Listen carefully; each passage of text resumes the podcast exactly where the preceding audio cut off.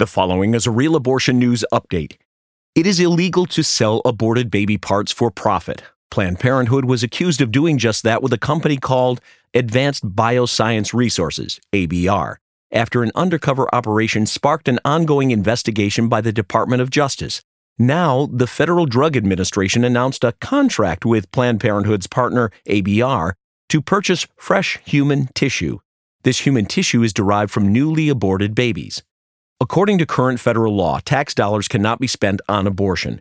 If the FDA spends tax dollars for aborted baby parts, wouldn't that make the government complicit in the illegal activity of an already suspect industry?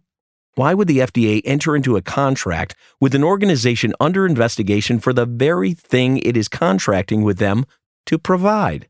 This Real Abortion News update is sponsored by Compass Care.